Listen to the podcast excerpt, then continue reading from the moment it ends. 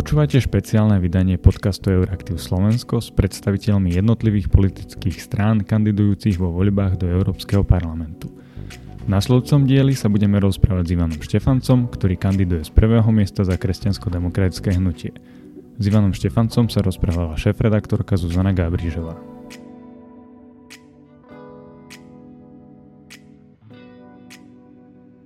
Kresťansko-demokratické hnutie eh, zverejnilo relatívne stručný 7-bodový program do týchto eurovolieb.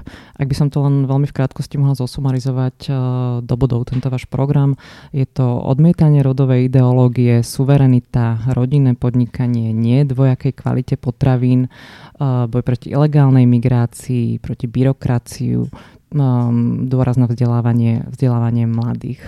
Predsa len nie je to trochu taký stručný program?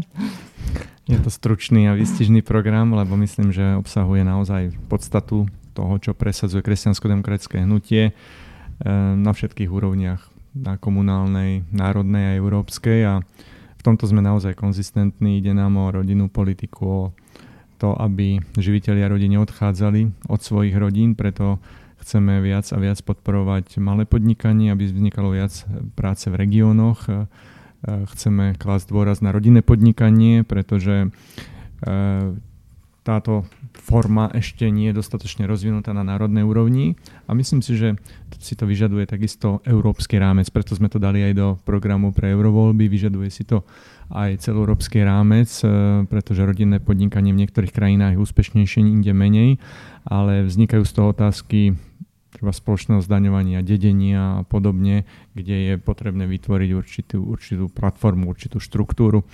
E, vôbec malí podnikatelia sú e, kľúčom nášho programu, pretože vytvárajú najviac pracovných miest a e, častokrát sú opomínaní, preto chceme klásť väčší dôraz na malé podnikanie na Slovensku v celej Európskej únii.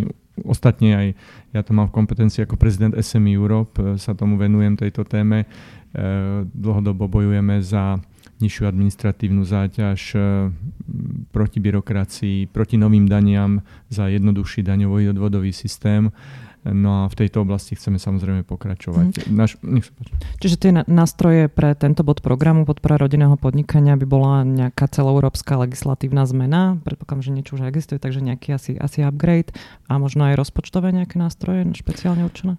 Áno, aj rozpočtové nástroje, ktoré do istej miery sa dajú využívať aj teraz, ale treba ich jednak zvýšiť a treba e, vyjasniť, kto môže používať tieto nástroje a na aké účely. Eh, predovšetkým pre rozbeh firmy a pre všetkým eh, pre možnosti eh, finančného úverovania, tak ako sme presadili napríklad z Európskeho fondu pre strategické investície možnosť čerpania aj pre malé podniky, tak by sme chceli špecifikovať tieto možnosti aj pre rodinné podnikanie. Mm-hmm. Hneď druhá veta vlastne toho programu hovorí, uh, že KDH odmieta presadzovanie rodovej ideológie v rámci politika projektov únie. Uh, kde sa to podľa vás dnes reálne deje? Je to reálna hrozba? Je to hrozba zatiaľ skôr deklaratórna na európskej úrovni, ktorá nám vadí, pretože európske inštitúcie nemajú právomoc tieto veci presadzovať, ale napriek tomu sa to často v mnohých dokumentoch objavuje.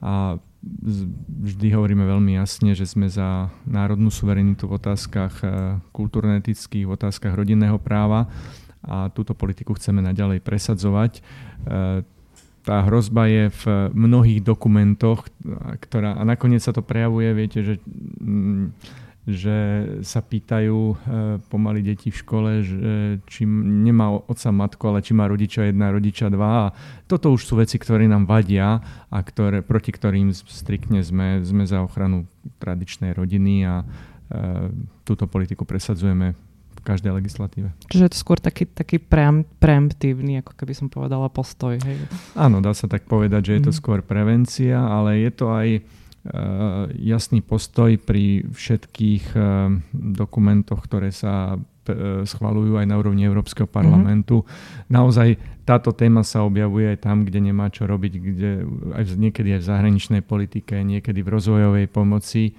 nie, niekedy sa to objavuje v násilí proti ženám a tak ďalej a tak ďalej. Čiže chceli by sme skôr špecifikovať jednotlivé témy mm. a aby sa téma e, kultúrno-etických otázok e, zachovala na národnej mm. úrovni. Európsky parlament ale naďalej, teda asi v minulosti určite príjmal, pravdepodobne bude príjmať aj do budúcnosti tieto uznesenia, hoci sú, sú nelegislatívneho charakteru. E, je ale podľa vás poriadku, že Európsky parlament sa týmto témam venuje v nelegislatívnych uzneseniach, alebo by ste to úplne nejakým spôsobom eliminovali? E, nedá sa celkom zakázať nejakému europoslancovi, aby prišiel so svojím návrhom a samozrejme, ak e, to schváli väčšina, tak rešpektujeme vždy názor väčšiny. Sme demokrati a demokratické pravidlá si ctíme. Na druhej strane prísne si ctíme zmluvy, na ktorých je Európska únia postavená. Prísne si ctíme princíp subsidiarity, ktorý chceme do budúcna presadzovať a hovoríme, že nielen v otázke kultúrno-etickej, ale v otázkach e, rozhodovania o daniach, o výške daní, o sociálnych veciach sme za zachovanie e, národnej, sme za zachovanie národnej suverenity. Uh-huh. K tomu sa ešte možno dostaneme trochu podrobnejšie, ale teda k tej suverenite e, je to teda téza z programu. Zachováme národnú suverenitu, Slovensku musí mať vždy právo rozhodovať o svojich národných záujmoch. K čomu toto presne smeruje?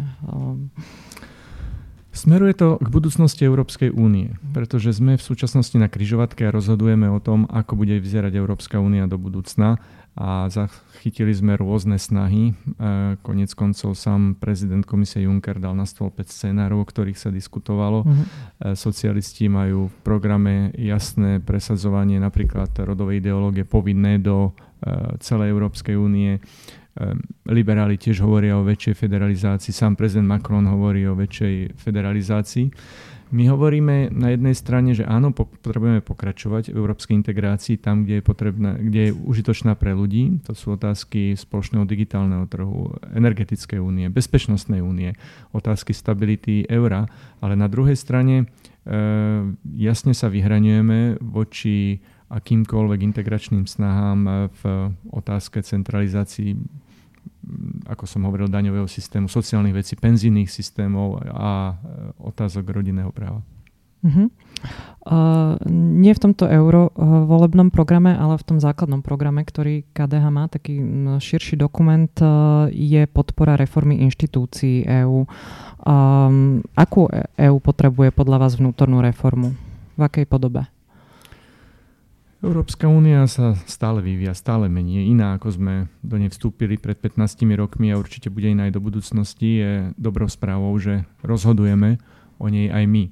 A doteraz sme nikdy nemali takú historickú možnosť rozhodovať o vlastnej krajine, ale rozhodovať a spolu rozhodovať aj o celej únii.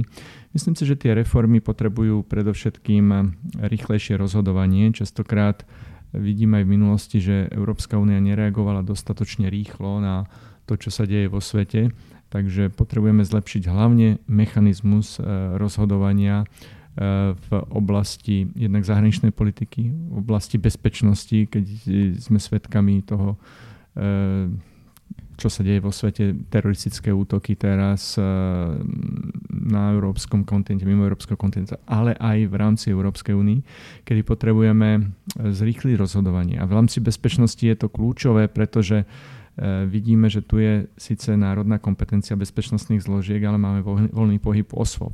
Takže sme za povinnú výmenu informácií e, v otázkach e, zdieľania týchto údajov medzi bezpečnostnými zložkami, spravodajskými zložkami, medzi Eh, políciou, prokuratúrou, medzi daňovými úradmi. Mm-hmm. Konec koncov bolo to vidieť aj na slovenských kauzách typu Kočnera, ktoré sme mimochodom riešili aj v Európskom parlamente, kedy okradol občanov Slovenska o 8 miliónov eur eh, tým, že si predal hotel sám sebe, ale cez malcké skránkové firmy. Čiže potrebujeme zdieľanie informácií mm-hmm. aj medzi daňovými úradmi a potrebujeme viac uh, informácií, aby sme rýchlejšie konali. Mm-hmm. Uh, ak som správne zachytila, aj Manfred Weber hovorí o niečom, čo volá Európske FBI. Uh-huh, mhm, to, toto uh-huh. a k tomuto by to malo smerovať? V princípe áno, ale my sme vždy opatrení pri vytváraní nových inštitúcií. Skôr e, sme za rýchlejšie e, a efektívnejšie fungovanie súčasných inštitúcií a koordináciu toho, čo je dnes, mm-hmm. ale uvedomujem si, že potrebuje to aj strechu, dajme tomu tak, ako ste to vypovedali, Európske FBI, ktoré by ale mohlo zastrešovať e, aj Európska komisia. Mm-hmm. Uh, hovorili ste, že potrebujeme v niektorých oblastiach rýchlejšie rozhodovanie zahraničnej a teda možno tejto bezpečnostnej politike. Znamená to, že by ste boli pripravení podporiť prechod na kvalifikovanú väčšinu v oblasti zahraničnej politiky? V oblasti zahraničnej politiky áno. Bezvýhradne. v oblasti zahraničnej politiky áno a, a tak cítim, že už sa pýtate, alebo budete pýtať v ktorých ďalších, tak poviem rovno, že v otázke daní, mm-hmm. chceme sme za zachovanie veta. Lebo mm-hmm. vidíme, že aké riziko hrosí, mm-hmm. ale v rámci rýchlosti rozhodovania alebo pre rýchlosť rozhodovania v zahraničnej politike áno. Mm-hmm. A ak sa ešte vrátim k tomu programu, a, hovoríte o tom, že Slováci nesmú byť občanmi druhej kategórie EU. A, citujem, chceme zdravé slovenské potraviny a nie dvojakú kvalitu a, výrobkov. To by skôr teda asi poukazovalo na to, že možno nás spotrebiteľov druhej kategórie. Tá otázka smeruje k tomu teda, že či je pocit občanov druhej kategórie na Slovensku v rámci EU oprávnený. Či nie je možno trochu nebezpečné živiť tento, tento pocit e, vo verejnosti. My sme si to dali do programu práve preto, aby e, sme to odburali, aby sme urobili konkrétne kroky proti tomu, aby sa tak ľudia necítili. Lebo naozaj presadzujeme vždy, na každej úrovni, v každej situácii, aby ľudia mali rovnaké práva, rovnaké povinnosti. E, v Európskej únii sme si všetci rovní, ale vidíme, že práve z hľadiska kvality výrobkov stávajú sa také veci, stávali sa mnohé prípady, že výrobcovia pod jednou značkou mali iné zloženie potravín v jednotlivých krajinách E, toto považujeme za neakceptovateľné a práve aj preto som sa tejto téme venoval e, viac než 3 roky. Spolu s kolegami z Česka, Chorvátska, Polska, Lotyšska sme organizovali na úrovni Europarlamentu e, príklady takýchto výrobkov, kedy pod jednou značkou bolo iné zloženie v iných krajinách. Dlho nám mnohí kolegovia nechceli uveriť, ale práve na základe týchto príkladov sme boli úspešní a podarilo sa nám presadiť túto tému aj na európskom E, európskej úrovni. A dokonca ja som bol spravodajcom za Európsku ľudovú stranu pri tejto téme, pri správe o dvojakej kvalite výrobkov, kde sa podarilo presadiť, že takáto aktivita bude klasifikovaná ako nekalá obchodná praktika s možnosťou finančných postihov až do výšky 4 ročných tržieb. E, podľa mňa je to významný posun v tom, aby niečo takéhoto sa nedialo a tejto téme sa chcem naďalej venovať, ak dostanem dôveru ľudí. Uh-huh. To, čo nedávno odhlasoval Európsky parlament v tejto oblasti, to považujete za no, dostatočné, alebo ešte tam vidíte priestor na možno nejaké sprísňovanie pravidel pre výrobcov? Je tam priestor pre sprísňovanie, ale ten text, ktorý bol v konečnom dôsledku odsúhlasený, je veľký posun, pretože uh-huh klasifikuje, tak ako som spomínal, túto praktiku ako nekalú obchodnú praktiku. Je to významný posun v boji proti dvojakej kvalite výrobkov. Takisto znamená, že tí výrobcovia už budú uvedení na červené listine, že tieto výrobky budú posudzované podľa jednotnej metodiky Európskej komisie. Ale treba povedať, že pôvodný text, ktorý vyšiel z Európarlamentu, bol prísnejší a bol zjemnený v Európskej rade. A keď sa vrátil po trialógu do Európskeho parlamentu, tak tá textácia nebola až taká prísna. Na druhej strane si myslím, že je to naozaj úspech v tom, čo sme presadzovali a um, nie som naivný, že by sa dvojaká kvalita výrobkov zmenila zo dňa na deň. Práve preto si myslím, že ju treba naďalej sledovať a budem rád, ak mi občania budú naďalej podnety posielať. Uh-huh. Um, veľkou témou v dnešnej únii je právny štát, ochrana právneho štátu v Európskej únii. Keď sme sa v roku 2014 eh, rozprávali spolu, tak eh, ste boli veľmi skeptickí k vzniku Európskej, Európskej prokuratúry. Mm-hmm. Povedali ste, že myšlienka spoločnej spravodlivosti je postavená na tenkom mlade a principiálne, že sa vám zdá, že v otázke spravodlivosti by sme si mali zachovať suverenitu. Citujem, niekto spoza našich hraníc by nemal rozhodovať o tom, ako rozhodujú prokurátori a súdy. Konec citátu. A ako sa posunulo vaše, vaše uvažovanie v tejto otázke Európskej prokuratúry? Priznám sa, že sa posunulo po skúsenostiach eh, z Európskeho parlamentu, ale najmä po skúsenostiach z kontrolných misií, ktorých som sa zúčastnil nie len na Slovensku, ale aj v iných krajinách, keď som videl, ako sú európske prostriedky zneužívané, ako sú predmetom korupcie a na národnej úrovni si orgány s tým nevedia dať rady. Áno, bol som zastanca toho, že v oblasti trestnoprávnej by mala zostať kompetencia na národnej úrovni. V princípe nezmenil sa tento postoj z hľadiska národných vecí, ale pokiaľ sa jedná o európske peniaze, a v tomto Európsky parlament má aj kompetenciu sledovať použitie európskych zdrojov, tak e, som za to, aby v prípade, že sa peniaze európskych daňových poplatníkov zneužívajú, že sa rozkradajú, tak vidím tu naozaj potrebu e, riešenia na európskej úrovni. Konec koncov ten príklad zo Slovenska hovorí za všetko, najmä príklad spolnospodárstva, pred rokom sa na mňa obrátili malí farmári, ktorí mi hovorili neuveriteľné príbehy, že sa nevedia dostať k svojim peniazom, na ktoré majú nárok, k európskym peniazom. A preto som ich aj pozval na pôdu Európskeho parlamentu, zorganizoval som eh, verejné vypočutie a veci sa pohli. Prišla kontrolná misia na Slovensko a čuduj sa svete, dva dní po tejto kontrolnej misii sme sa dozvedeli, že exposlankyňa Smeru Roškova je obvinená z, zo subvenčných podvodov a z poškodzovania záujmov európskych spoločenstiev že zrazu vidíme, že už aj pozemkové úpravy sa dajú robiť a 10 rokov sa nerobili a tak ďalej a tak ďalej. Čiže, toto považujete pova- za matateľné výsledky angažovania sa napríklad Európskeho parlamentu v tom, čo sa dialo na Slovensku? Áno, aj považujem to za výrazný posun a matateľné výsledky. Mm. A, a, príspevok Európskeho parlamentu a som rád, že sa veci pohli a bol som naozaj iniciátorom týchto zmien, nielen čo sa týka podnetu na medzinárodné vyšetrovanie treba z vraždy Jana Kuciaka Martiny Kušnierovej, kde Európsky parlament veľmi aktívny. V princípe ja s Manfredom Weberom sme to navrhovali a našťastie to prešlo a Slovensko sa až potom prihlásilo napríklad k, k medzinárodnému vyšetrovaniu, ktoré vidíme, že je kľúčové pri odhalovaní tohto zločinu, lebo podstatu robil Europol, tých vyšetrovaní, tých analytických e, e, prác, ale na druhej strane samozrejme skvelú prácu odviedli slovenskí policajti a vyšetrovateľia, ktorí dostali voľné ruky. No a keď sa vrátim k tomu, o čom písal zavraždený Jan Kuciak o podvodoch v polnospodárstve, tak tu je nevyhnutná, nevyhnutná e, podpora z európskych inštitúcií, pretože jedná sa európske peniaze. A keď sa vrátim na začiatok tej vašej otázky, že e, ako, e, ako riešiť tieto veci, či z európskej úrovne, myslíme európskeho prokurátora, mm-hmm. no tak e, áno, presadzujem názor, že čo keď sa jedná o európske projekty, tak by mal byť dohľad z európskej úrovne, mala by byť lepšia kontrola aj s možnosťou obvinenia vinníkov v prípade nejakých porušení. A o tom je Európsky prokurátor. Mm-hmm vidíme momentálne, aká, aká je mela o menovaní, kto to bude a my veľmi podporujeme pani Keveši, rumunskú mm-hmm. kandidátku, ktorá síce doma nemá podporu, pretože išla proti vlastnej vláde, ale vidíme, že má výsledky a nielen ja, ale mhm. celá Európska ľudová strana Myslí, je za ňou. Myslíte si, že Európsky parlament v rokovania hradov ústupy?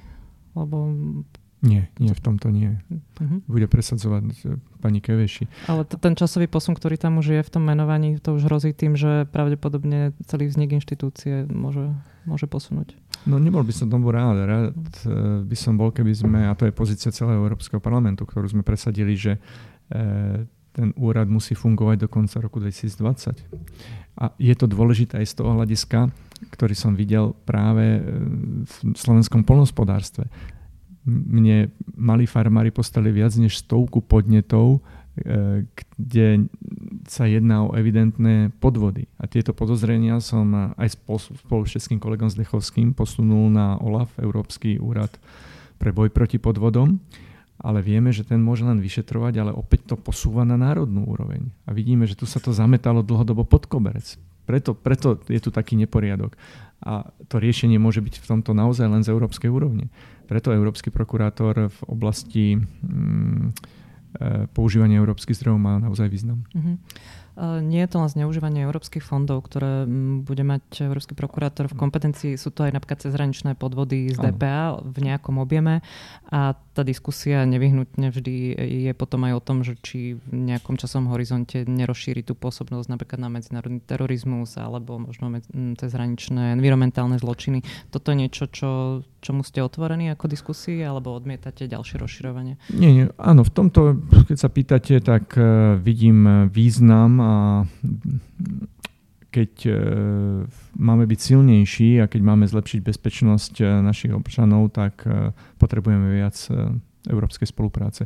Myslím, že celý posun v rámci Bezpečnostnej únie ide naozaj dobrým smerom a aj viac a viac štátov si to uvedomuje. Uh-huh. V tejto bezpečnostnej oblasti bola jednou z takých veľmi kontroverzných európskych úprav o zbraniach a mhm. strelive. Um, to malo aj ten problém, celý ten problém mal aj slovenský kontext, keďže vieme, že zo Slovenska pochádzali niektoré zbranie použité pri teroristických útokov v Európe.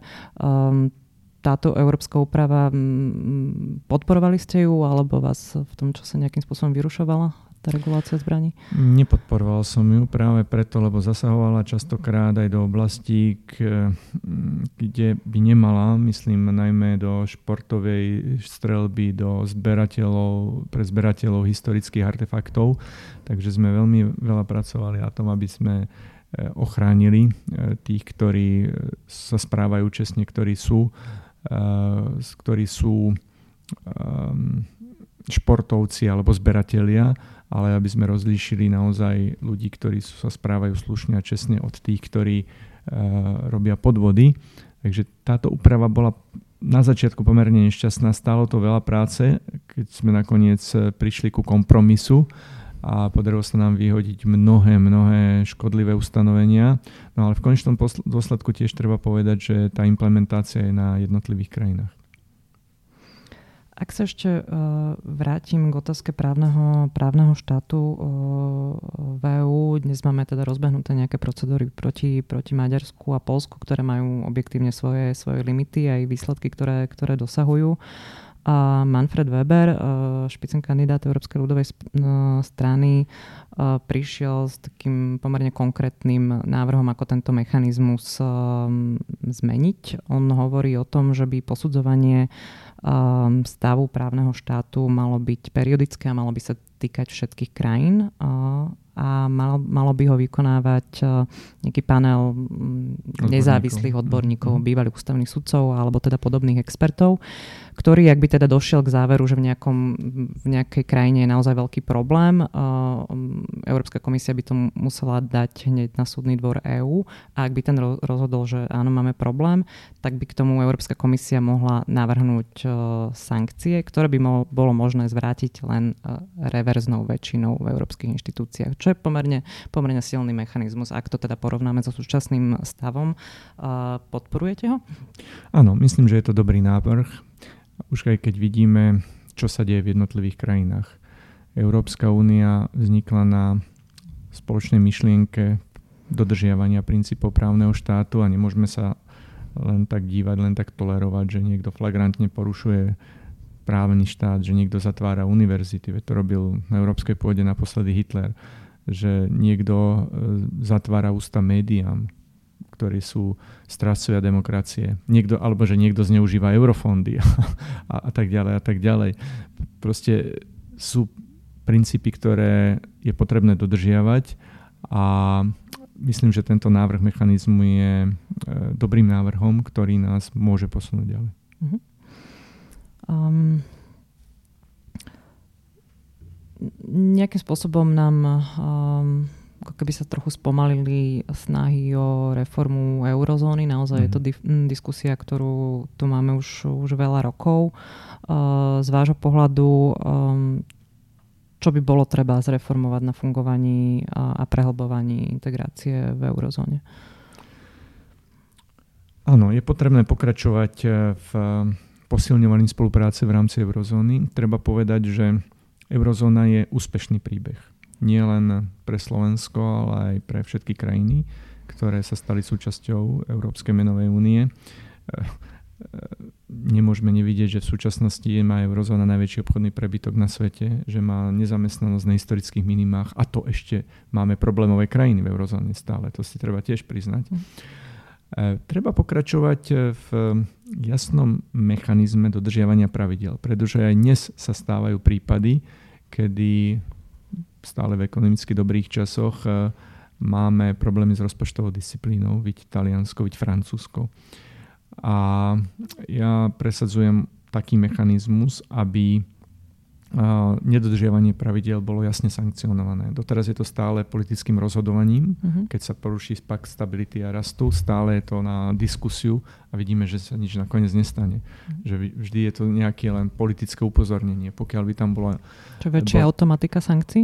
Automatika sankcií, uh-huh. ktorá by bola jasná, čitateľná a ktorá by bola e, ekonomickým rozhodnutím, nie politickým, ktorá by nepodliehala politickému vplyvu, ale kde by bolo jasne napísané, viete, keď, ne, ne, keď porušíte deficit o toľko, o toľko, tak zaplatíte toľko, toľko, takúto pokutu. Mm. A na druhej strane si viem predstaviť dokonca aj motivovať za tých, ktorých, ktorí dodržiavajú pravidlá a sú lepší. E, tak ako v každej normálnej firme e, manažéri motivujú dobrých ľudí a trestajú zlých, tak e, by sme to mali robiť aj v eurozóne to motivovanie krajín, um, mal by na to slúžiť um, rozpočet eurozóny alebo fiskálna kapacita eurozóny, o ktorej sa diskutuje? Áno, áno. Som aj za posilnenie fiskálnej kapacity eurozóny, ale nie som za zdieľanie dlhov. Každý si musí dlhy platiť sám. E, preto nie sú mi blízke návrhy prezidenta Macrona a skôr sa prikláňam k nemeckému uh-huh. názoru, že samozrejme sme za prehlbovanie spolupráce v eurozóne, ale sme za jasné čitateľné e, pravidlá a za to, aby si zodpovednosť za svoje hospodárenie niesol každý sám. A to znamená, mal by mať ten rozpočet stabilizačnú funkciu alebo nie? Lebo tam je ten základný ano. v podstate rozdiel medzi mm, časťou členských štátov. Mal by mať stabilizačnú funkciu v mhm. prípade potreby, áno, ale nemôže to fungovať tak, že vznikne teraz jeden balík a teda nalejme do neho všetky peniaze a nebudeme sa pozerať, že kto ako hospodári a kto má aké dlhy. To takto mm-hmm. nemôže fungovať. Všeobecný rozpočet e, Európskej únie, ten návrh je už na stole, už sa o ňom teda živo diskutuje. Je niečo, čo vás na jeho štruktúre, výške, zdrojoch, e, tak ako ten návrh teraz je na stole, vyrušuje? Kde rozpočet? Ste... Všeobecný rozpočet, rozpočet na ďalších 7 rokov. Pre všetkým presadzujem zachovanie kohézie, čo je dôležité pre Slovensko. Aj keď percentuálne došlo k zníženiu, podarilo sa nám vylobovať aj, keď hovorím nám, nielen poslancom za Slovensko, ale vôbec za strednej východnej Európy, e, aby, tak, aby kohezia nebola až tak ohrozená v e, celkových kumulatívnych číslach na, na 7 rokov, pretože vyrovnávanie rozdielov je jedna zo základných myšlienok európskeho rozpočtu. E, považujem za dobré, že je tam podstatný náraz prostriedkov na vzdelanie a vzdelávanie, takisto náraz pre spoločnú ochranu hraníc, pre lepšiu bezpečnosť a myslím si, že pri tomto pohľade na jednotlivé položky rozpočet e, zodpovedá tomu, čo potrebujeme v ďalších rokoch v Európskej únii robiť. Uh-huh. Um, už ste sa viackrát dotkli uh, daňových politík únie. Um, teda nebudem sa už pýtať, či uh, hlasovanie kvalifikovanou väčšinou, tiež je to návrh na stole, ale teda predpokladám, že nepodporujete? Nie, nie, nie, nepodporujeme. Nie. Sme za zachovanie a čo, uh, um, a čo z tých daňových iniciatív, ktoré sú momentálne na stole, stále je to diskusia o harmonizácii daňových základov, dane z príjmu právnických osôb, uh, daň z finančných transakcií, kde teoreticky Slovensko je súčasťou krajín, ktoré by do toho chceli ísť, ale stále, nám, stále je to istým spôsobom v procese. Um, tieto iniciatívy podporujete alebo nie? Predovšetkým eh, vychádzame z našej základnej filozofie žiadne nové dane. Takže tu, či sa jedná o daň z, nový, z finančných transakcií a naozaj sme konzistentní a ja osobne som konzistentný, mm. vždy som to odmietal a vždy budem odmietať zavádzanie nových daní a zvyšovanie daní. Čo sa týka harmonizácie sadzieb, no, e, môžeme hovoriť o určitej harmonizácii, o určitej, určitej štandardizácii, mm-hmm. e, ktorá by mohla pomôcť e, firmám, ale treba povedať, že stále hovoríme takisto v rovine dobrovoľného dobrovoľnej harmonizácie, čiže keď sa k nej niekto pridá, nech sa páči, tu by som nevidel až taký problém, ale zároveň jednoducho hovorím, že v konečnom dôsledku tie sadzby musí, o sadzbách daní musí rozhodovať národná vláda. Uh-huh. Uh, vy ste boli, ak si nemilím, členom špeciálnych výborov pre boj s daňovými únikmi. Uh, kde v, v tejto oblasti uh, ešte v EU zlyhávame v, v politikách? Je tu veľký priestor pre zlepšenie, predovšetkým keď sa pozrieme, kde, ako nám uchádzajú dane. Máme veľký problém už so základnou daňou z pridanej hodnoty, kde sú najväčšie úniky. Neskutočné úniky na Slovensku i v celej únii. Slovensko je jedna z najhorších krajín mimochodom v efektivnosti vyberania dane z pridanej hodnoty. Čiže vidím tu príležitosť pre zlepšenie v prekopaní celého systému a aj v radikálnom riešení, ktoré by um, možno nahradilo túto daň a nemali by sme sa báť diskusie aj na tému, uh, tému zmeny, princip, principiálnej zmeny uh, daňového systému s nahradením dane z pridanej hodnoty, ktorá naozaj uh, vo väčšine krajín únie je predmetom mnohých podvodov a takýmto spôsobom prichádzajú občania únie o mnohé, mnohé peniaze. Ďalšou oblasťou je samozrejme sú daňové úniky, ktoré idú do daňových rajov. V, aj mimo Európskej únie to, boli, to bolo predmetom vyšetrovania aj práve týchto špeciálnych výborov. Tých prvých dvoch. Mm-hmm. Ten tretí výbor, ktoré, kde som tiež pracoval, sa sústredoval na daňové úniky práve na území únie Práve preto sme tam preberali Bašternáka, Kočnera aj, aj slovenské prípady. A tu jednoznačný záver bol, že potrebujeme viac zabrať v povinnom eh, zdieľaní informácií medzi daňovými úradmi v rámci únie. Uh-huh. Uh, ten váš zásadový postoj, žiadne nové dane, predpokladám, že znamená aj to, že európsky rozpočet nepotrebuje vlastné zdroje, respektíve nemal by mať vlastné zdroje založené na nejakej forme environmentálnej alebo akékoľvek inej dane. Uh, Áno, keď mhm. zás, zásadový, tak zásadový nie. Mhm. Nepotrebujeme nové dane, potrebujeme lepšiu efektívnosť výberu nových daní a potrebujeme, uh, potrebujeme uh, jasné pravidlá, kto čo robí. Uh, to platí pre občanov, to platí pre firmy a myslím si, že um, nie veľa politických strán má takúto filozofiu a dúfam, že, že občania si to všimnú, kto kto im chce znižovať dane, lebo predovšetkým v konečnom dôsledku každé zvýšenie daní sa prejaví len v konečných horších službách alebo vo vyšších cenách výrobkov a služieb pre ľudí. Z viacerých nedávno zverejnených eh, prieskumov vyplýva, že pre európskych voličov je pomerne dôležité tá klimatická politika, environmentálne politiky a rozhodujú sa aj podľa, podľa toho. Nedávno zverejnená analýza mm, Európskej mimovládky alebo sieť mimovládok Climate Action Network nejakým spôsobom hodnotila hlasovania mm, politických strán europoslancov v ich e, definovaných kľúčových hlasovaniach, ktoré niečo mali spoločné s klimatickou mm-hmm. politikou. A teda aj e, slovenské politické strany e, zoskupené VPP z toho vyšli ako skupina skupina, ktorú nazvali dinosaury. To znamená, že istým spôsobom nie úplne uh, naklonené uh, ambicioznej klimatickej politike. Uh, z vášho pohľadu, ako by ste vyzhodnotili svoj, svoj klimatický track record v hlasovaniach v, Európskom, v Európskom parlamente? Podporujem samozrejme ochranu životného prostredia, podporujem aj aktivity, ktoré išli z hľadiska Európskej únie smerom navonok, pretože problémy našej planéty nevyriešime len v Európskej únii. Preto si myslím, že je e, veľmi dobré, že o tejto téme hovoríme aj s ďalšími mocnosťami a napríklad Parížskú klimatickú dohodu považujem za veľký úspech práve európskej diplomacie, pretože dlho sa nedarilo dostať za jeden stôl celý svet. Konečne sa podarilo Parížskou klimatickou dohodou presvedčiť aj, aj Čínu, aj Rusko, vtedy ešte aj Spojené štáty americké, že e, musíme zabrať spoločne. Európa je naozaj šampiónom v oblasti ochrany životného prostredia. A mrzí ma, že Bielý dom odstúpil od tejto dohody. To už svedčí naozaj o nielen jeho nepredvydateľnosti, ale aj o tom, že si neuvedomuje spolu zodpovednosť za našu planétu. Ale v Európskej únii naozaj budem vždy podporovať snahy, ktoré zvyšujú ochranu životného prostredia, ale zároveň, a možno, možno z toho to hlasovanie, zároveň musíme pozerať na to, aby sme nepoškodili našich občanov aj, aj zamestnanosť našich občanov.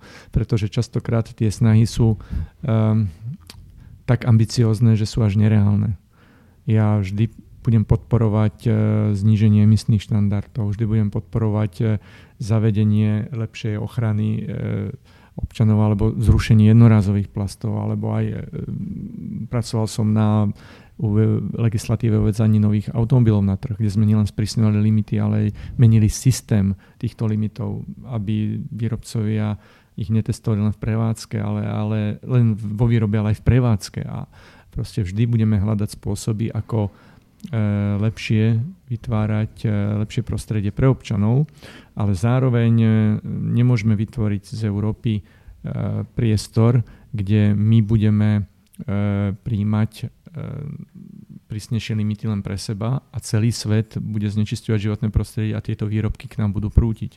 Mhm. Jednoducho toto nemôžeme nevidieť a preto skôr presadzujem politiku aj zapojenia európskej diplomácie a zapojenia aj celého sveta do riešení klimatických problémov. Um, je uhlíková neutralita EÚ do roku 2050 príliš ambicióznym cieľom? 2050 myslím si, že je to, je to reálne. Tie, tie skôr ambiciozne to bolo do roku 2030 a bližšie, ale presne toto je téma, toto je dobrá otázka uh, k tejto téme. Musíme si povedať, čo je reálne, kedy a ako sa na to aj pripraviť. Čiže na jednej strane politici majú povinnosť eh, dotlačiť priemysel k tomu, aby sa správal ekologickejšie na druhej strane nemôžeme ich tlačiť tak, aby e, ten priemysel sme zlikvidovali. To platí pre automobilky, ale to platí aj, aj pre ťažký priemysel, to platí pre vôbec pre, pre výrobu, pre dopravu, pre všetky odvetvia ekonomiky. Uh-huh.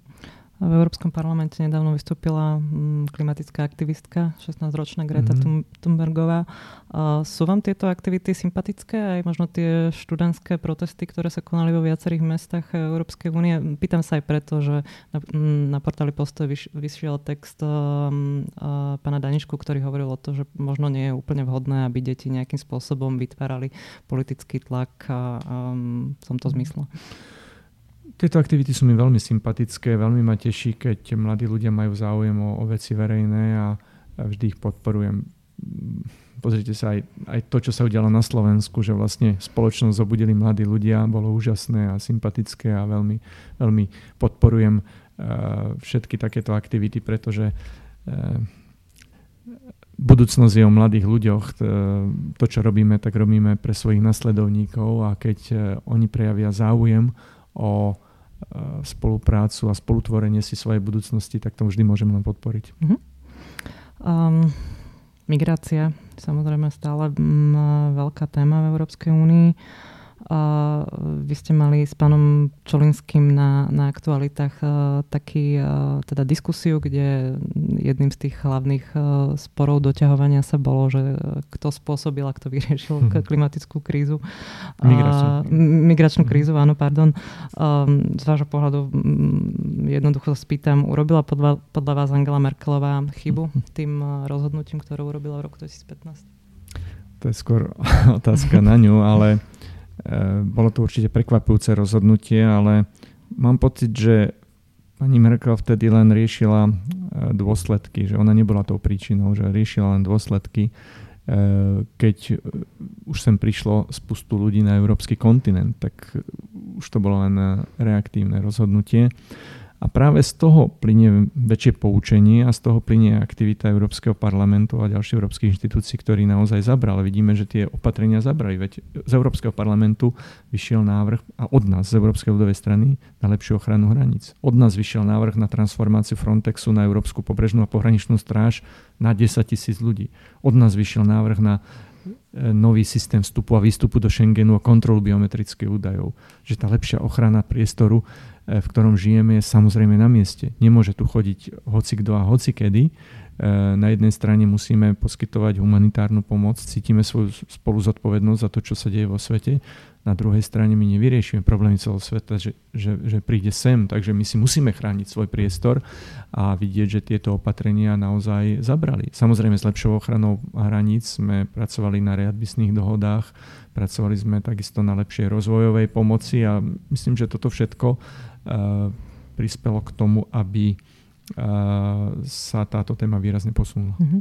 Hovoríte o posilnení ochrany hraníc Schengenu, Frontexu. Mal by byť Frontex e, posilnený nie len čo sa týka zdrojov, to znamená finančných a personálnych, tak ako je to aj plánované, ale aj, ale aj kompetenčne, že by v niektorých chvíľach mal prebrať tú ultimátnu zodpovednosť za ochranu hraníc?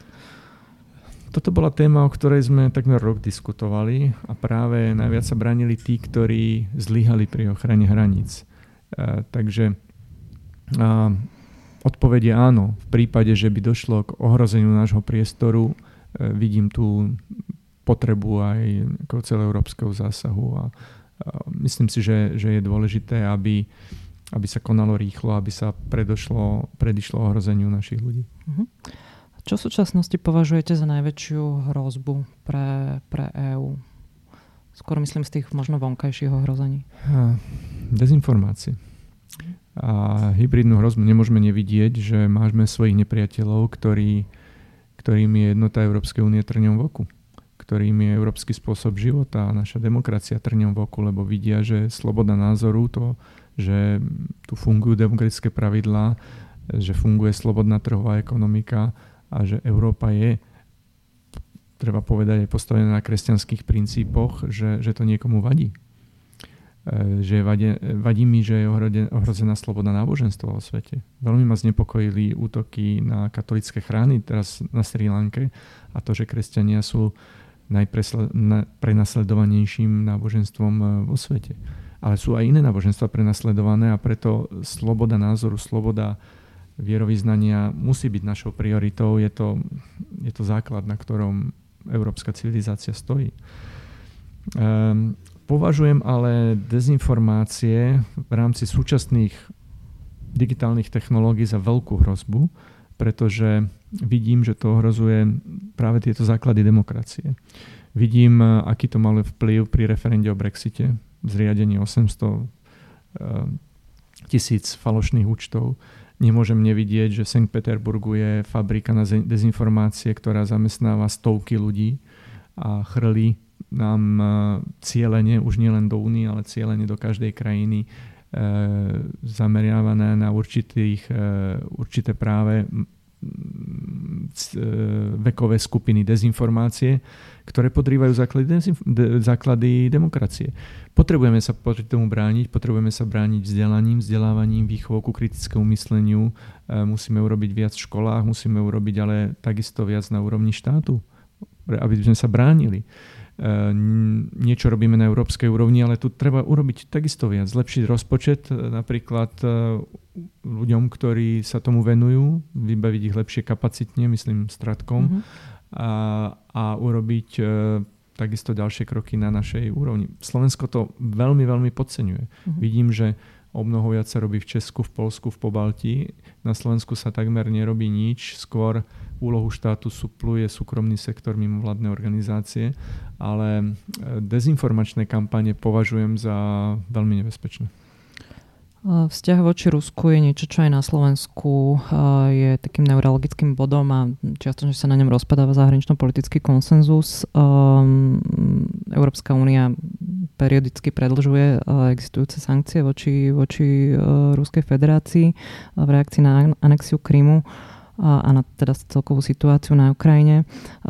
Čo ale vy hovoríte na argumenty, ktoré zaznievajú aj od slovenských politikov, aj kandidátov do Európskeho parlamentu, že, že hoci tu máme sankcie, tak sú ak- aktéry, ktorí si aj tak robia, čo chcú a väčšinou sa používa prí, príklad Nemecka vo vzťahu k, k, Nord Stream, k Nord Stream 2. Um, ja som zachytila, ak sa nemýlim, že aj Manfred Weber hovoril o tom, že Nord Stream 2 ako projekt by sa mal zastaviť. Mm. Um, to znamená, um, vnímate vy to, to konanie Nemecka nejakým spôsobom rozporuplne voči voči tou zatiaľ jednotnou pozíciou EÚ voči, voči Rusku a sankciám? Konkrétne k Nord Stream 2 je to politický, nie ekonomický projekt, že berú do úvahy skutočnosť, že Nord Stream 1 je na polovicu využitý. Ja rozumiem, že Nemci odchádzajú od atomovej energie a chcú sa sústrediť do budúcna na plyn, ale nemôžeme dávať e, e, nemôžeme ísť proti spoločným našim záujmom. A povedali sme si, že v Európskej únii chceme vybudovať spoločnú energetickú politiku. Evidentne Nord Stream 2 ide proti tejto energetickej politike. Eh, vždy som sa stal proti Nord Stream 2 a vyjadrenie pána Webera je aj dôsledkom týchto mojich a našich aktivít, ktoré robíme poslanci zo strednej a východnej Európy v Európskom parlamente, eh, kde, sme, kde sa nám podarilo vyjasniť si pozíciu celej Európskej ľudovej strany. Celá IPP je proti Nord Stream 2, čo, je, čo nie je málo. Ale vidíme, že áno, v Nemecku majú iný názor. Myslím si, že je to stále dôsledkom ich koaličnej vlády so socialistami, lebo je to skôr, treba povedať, otvorene socialistický projekt, eh, než, eh, než eh, nemecký. Ale no, budem... Angela, Angela Merkelová ho podporila viackrát. No preto som povedal, že koaličný, mm, no, koaličnej vlády, mm. ale vieme, kto ho inicioval mm. no, a vieme, kde je pán Schröder momentálne tak e, jej vyjadrenie chápem ako daň za nemeckú koalíciu.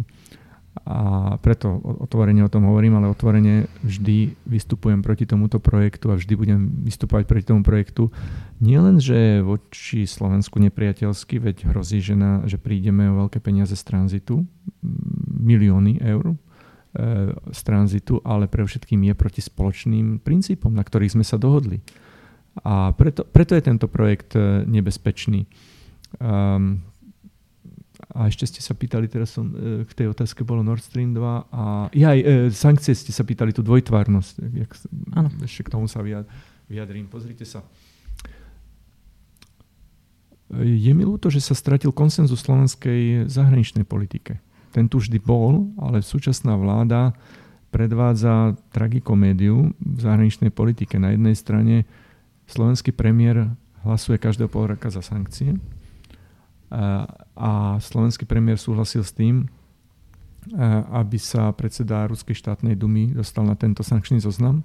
A zároveň druhý najvyšší ústavný slovenský činiteľ, predseda Národnej rady, nielen sa s ním stretáva, ale pozýva ho na Slovensko. Veď to je úplne absurdné. Takže e, toto je výzva pre vládu, aby si urobila poriadok a aby sa zjednotila v tom, čo vlastne chce. Existujú tu mnohé deklarácie o akejsi jednote, ktoré v skutočnosti sa nenaplňajú. Takže toto je téma, v ktorej si musí urobiť poriadok mhm. slovenská vláda. Mhm. Niekde uprostred tohto je Ukrajina ako, ako krajina. Z vášho pohľadu mala by mať Ukrajina, mala by dostať Ukrajina jasnú perspektívu členstva v Európskej únii? Áno.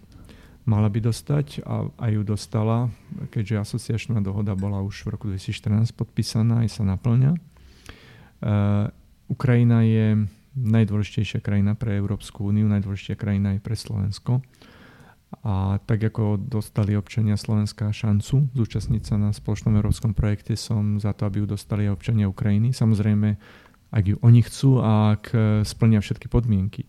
Chodím ale často na Ukrajinu a teší ma, keď vidím, že je tam spoločné nadšenie pre Európu také, aké nie je v mnohých európskych krajinách.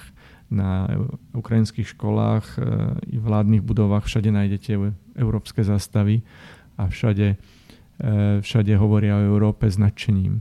Eh, naozaj milujem debaty s ukrajinskými študentami o Európskej únii, kde hovoríme otvorene, čo je dobré, čo je zlé, ale naozaj vidia eh, členstvo v únii ako šancu pre lepší život a ja im v tom rád pomôžem. A cez túto pomoc chcem pomôcť najmä občanom Slovenska, pretože v spolupráci Slovenska a Ukrajiny vidím veľkú, veľkú príležitosť pre zlepšenie života aj na Slovensku. Ja často používam príklady e, Rakúska a Burgenlandu, ako sa zo zaostalej časti Rakúska stala e, jedna z najrychlejšie rozvíjajúcej sa častí e, tejto krajiny otvorením hraníc. Toto je šanca najmä pre východné Slovensko, kde naozaj odišlo veľa ľudí a kde nie je toľko pracovných príležitostí ako, ako na západe Slovenska, ale práve touto spoluprácou vidím priestor pre ekonomický rozvoj našej východnej časti našej vlasti.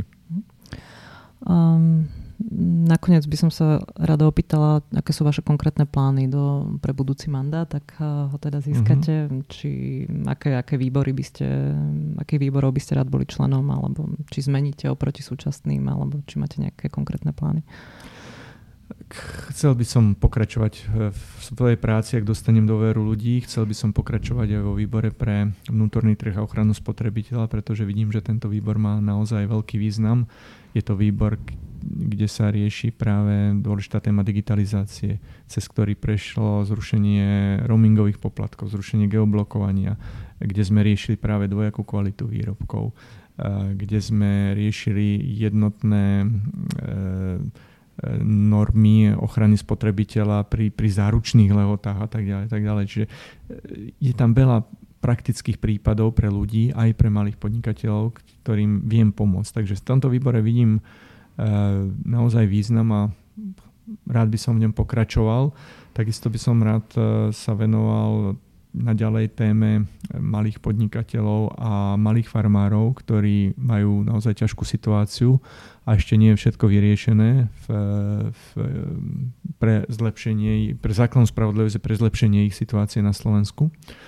Takisto by som chcel pokračovať, keď ste sa pýtali o Ukrajine, som súčasťou delegácie EU Ukrajina, takže aj v, tom, v tejto práci, aby som práve zlepšil život ľuďom na, na Slovensku. Z KDH je súčasťou Európskej ľudovej strany a máme e, šancu v tom, že dokážeme naozaj naše postoje aj pretaviť do reálnych výsledkov, lebo Európska ľudová strana je najsilnejšou frakciou a verím, že takou bude aj po parlamentných voľbách. Tento podcast vyšiel vďaka podpore Európskeho parlamentu. Ďalšie naše podcasty nájdete na stránke www.euraktiv.sk lomka podcasty, dennom newsletteri našho portálu Euraktiv Slovensko, alebo si ich môžete vypočuť na platformách SoundCloud, Podbean, Apple Podcasty, Google Podcasty, Stitcher alebo v streamovacej službe Spotify. Ak sa vám náš podcast páčil, nezabudnite ho ohodnotiť a zdieľať s priateľmi. Tento podcast pripravili Zuzana Gabrižová a Štefan Bako.